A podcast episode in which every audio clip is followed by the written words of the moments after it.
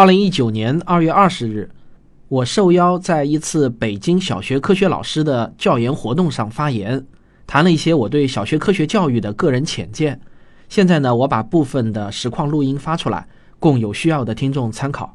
特别说明啊，我是以教育部门邀请的嘉宾身份发言的，所以呢，我的所有发言均代表个人意见，不代表官方意见，仅供大家参考。好，谢谢大家。好。我们从我们围绕我们小学的科学教育开始。说实话呢，我对小学的课这一版的课标我是熟读的。我相信我读的不会比各位老师要读的浅，而且呢，呃，全国几乎所有的小学科学教材我也全部都全部都看过一遍啊。应该说我对小学科学教材还是非常熟悉的。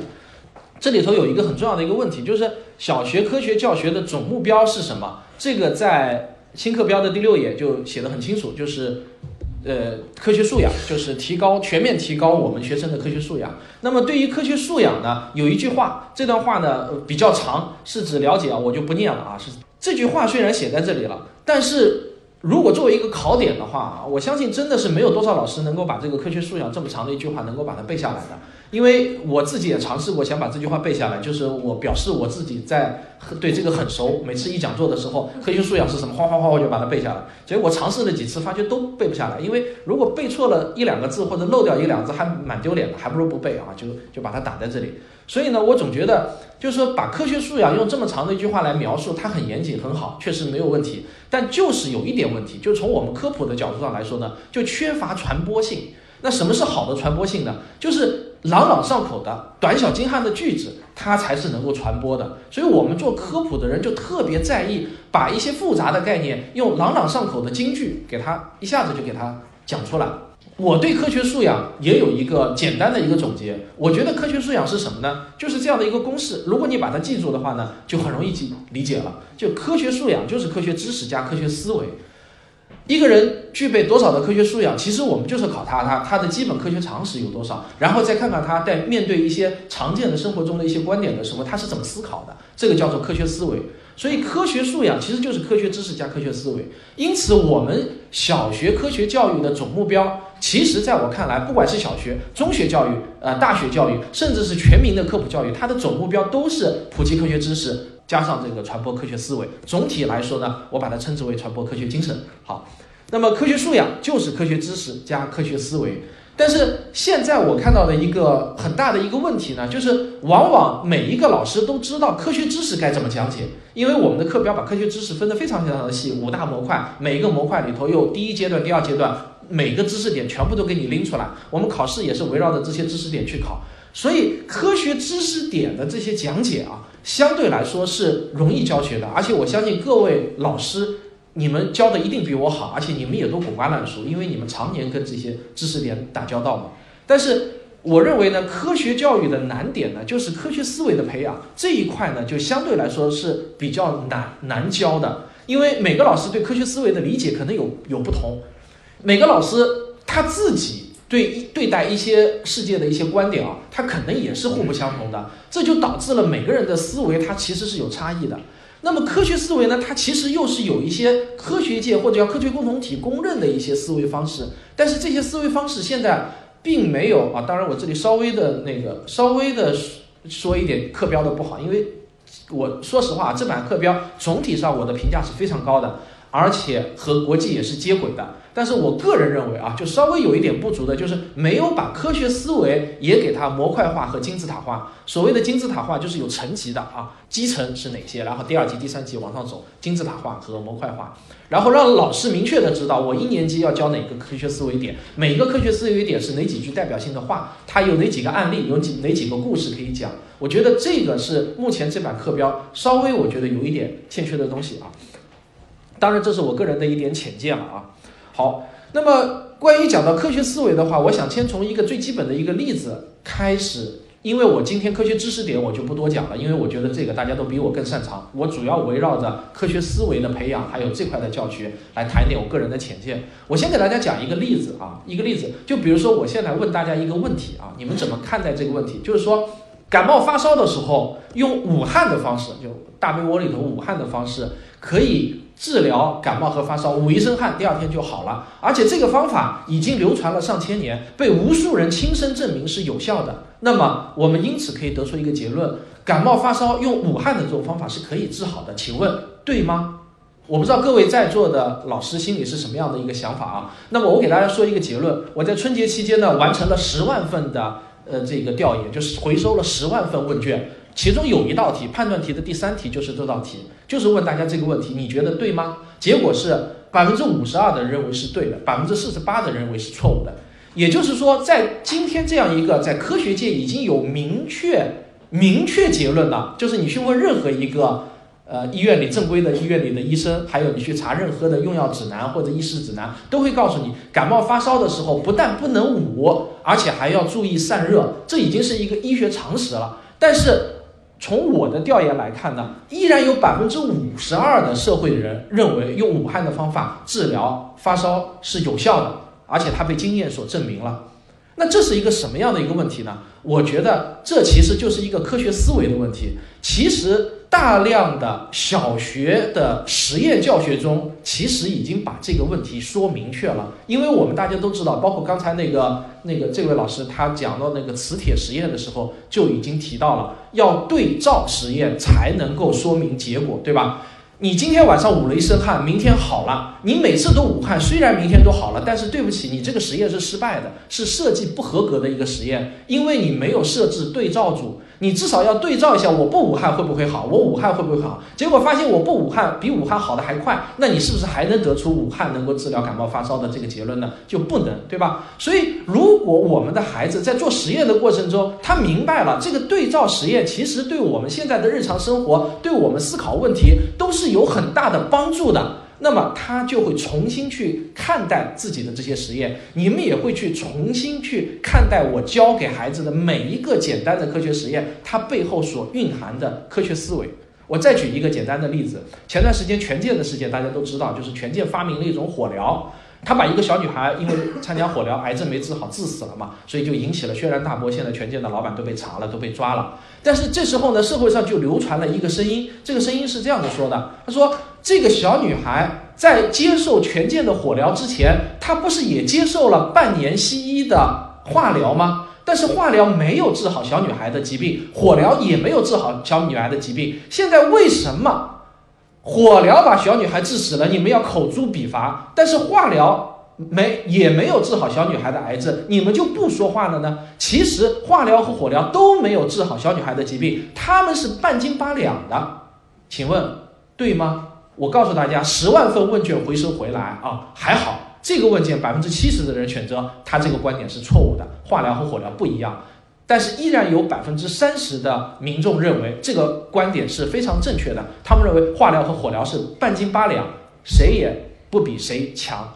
那对吗？其实这个答案很明确，在我们的小学很多实验里头，我们都知道一个很简单的一个数据，就是比如说那个刚才那个老师说了，吸磁铁去吸那个回形针，你不能只做一次实验啊，你至少要做六次实验，对吧？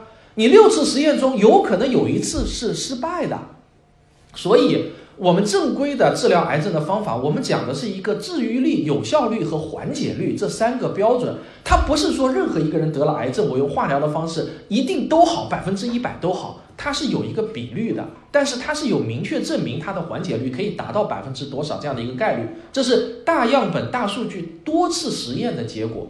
但是火疗到目前为止，你没有一次实验是成功的，你怎么能说化疗和火疗他们是半斤八两，谁也比不过谁呢？这就是说，是连小学生的基本的科学思维都没有建立起来，就是要知道做实验至少要有一定的次数，对吧？你才能够统计出一个客观规律和客观结果。所以，我觉得这就是。用生动的例子告诉大家，我们在小学科学实验的过程中，给孩子们培养出来的这些科学思维，等他成人以后都是非常有效果，也是非常有有作用的。好，那么接下去就着这个话题，我再给大家看一道浙江省的科学探究中考题，这是一道真题，杭州市的一道中考题啊。那个这个是最近这两年以来在浙江省的中考科学考试里头。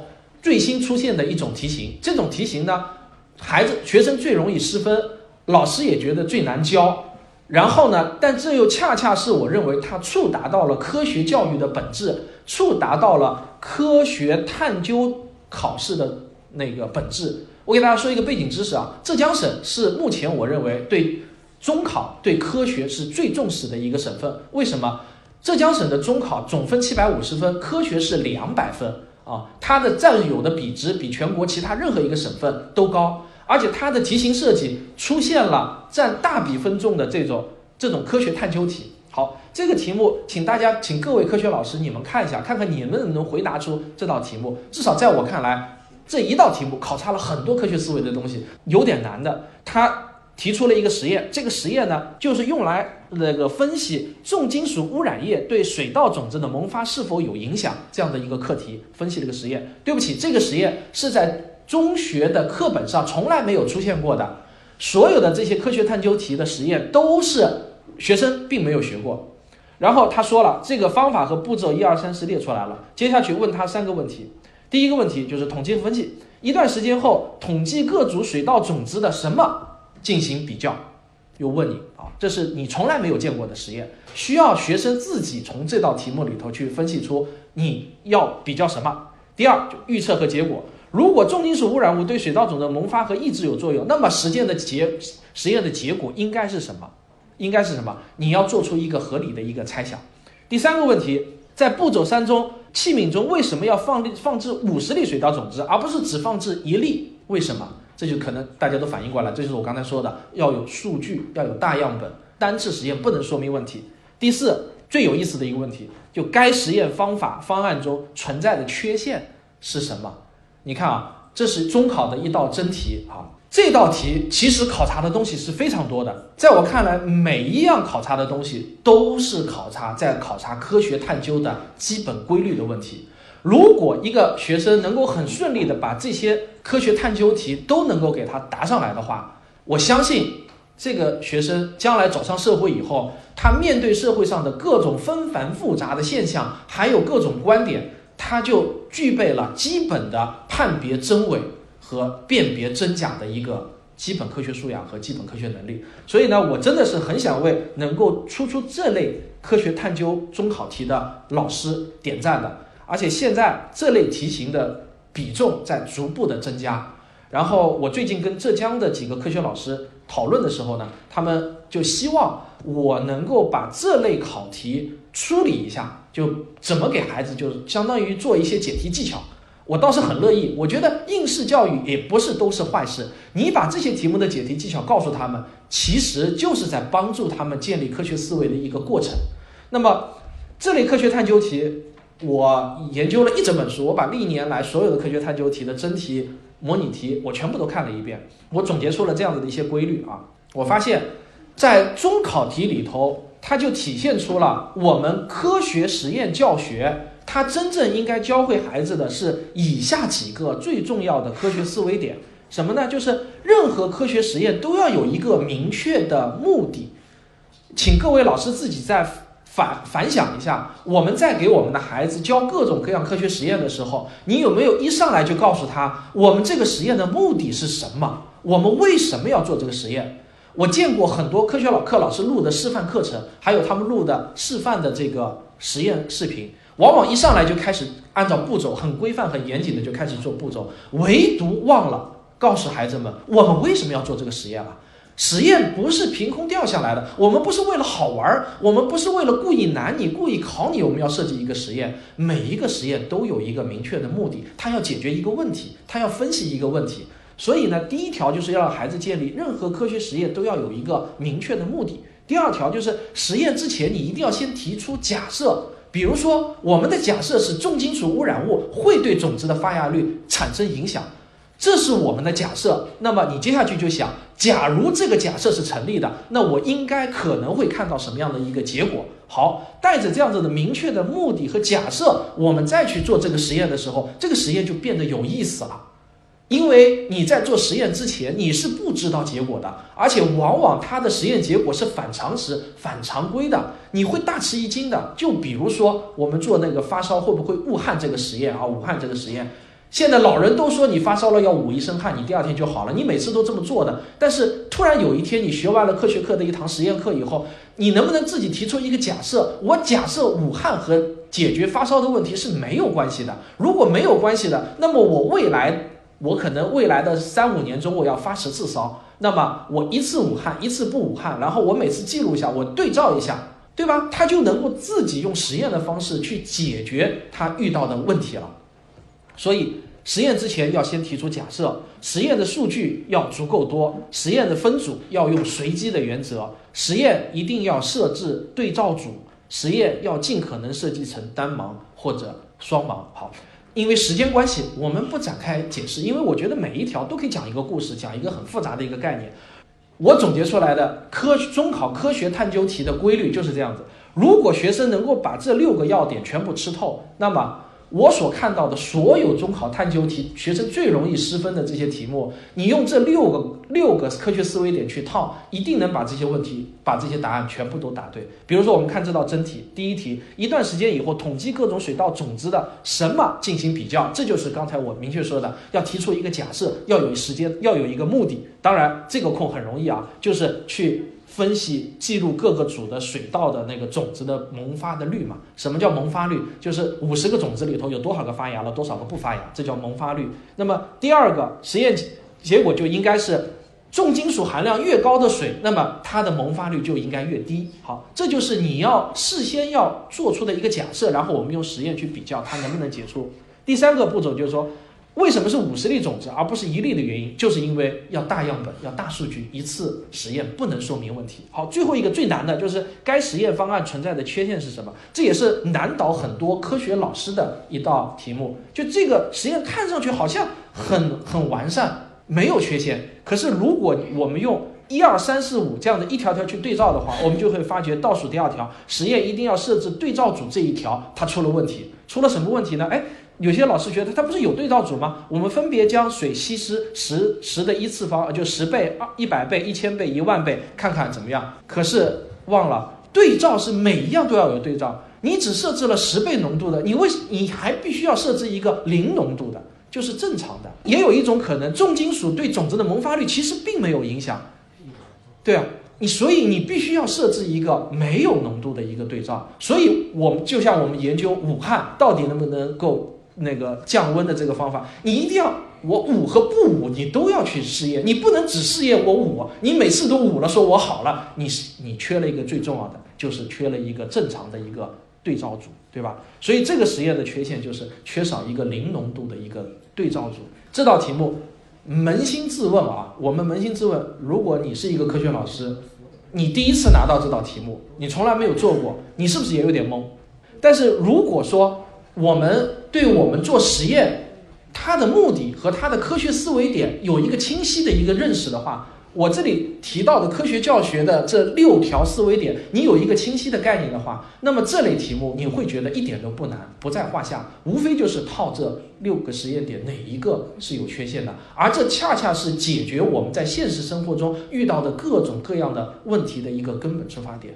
现在社会上很多有很多中西医之争啊，这个我们也。不否认，因为科普人经常要面对这样的问题，经常会有人问我啊，那个保健品有没有效啊，中医有没有效啊这种问题。我说呢，嗯，不要去谈中医有效还是西医有效，我们不要去泛泛而谈，我们要去谈具体一个疗法有没有效果，具体一个药有没有效果。那具体一个药有没有效果，你一定要建立大样本双盲随机对照实验的基本概念。如果你从小就受过这样子的科学实验的思维训练，你就知道哦。一个疗法或者一个药有没有效，一定要经过严格的、符合这些科学实验标准的方法检验过以后，我们才能说这个药是有效还是无效。别去管中医还是西医，不去管那么多，我们只用最客观的一种检验方式去验证它有没有效就可以了嘛？这样子就可以避免很多这方面的争议，对吧？好。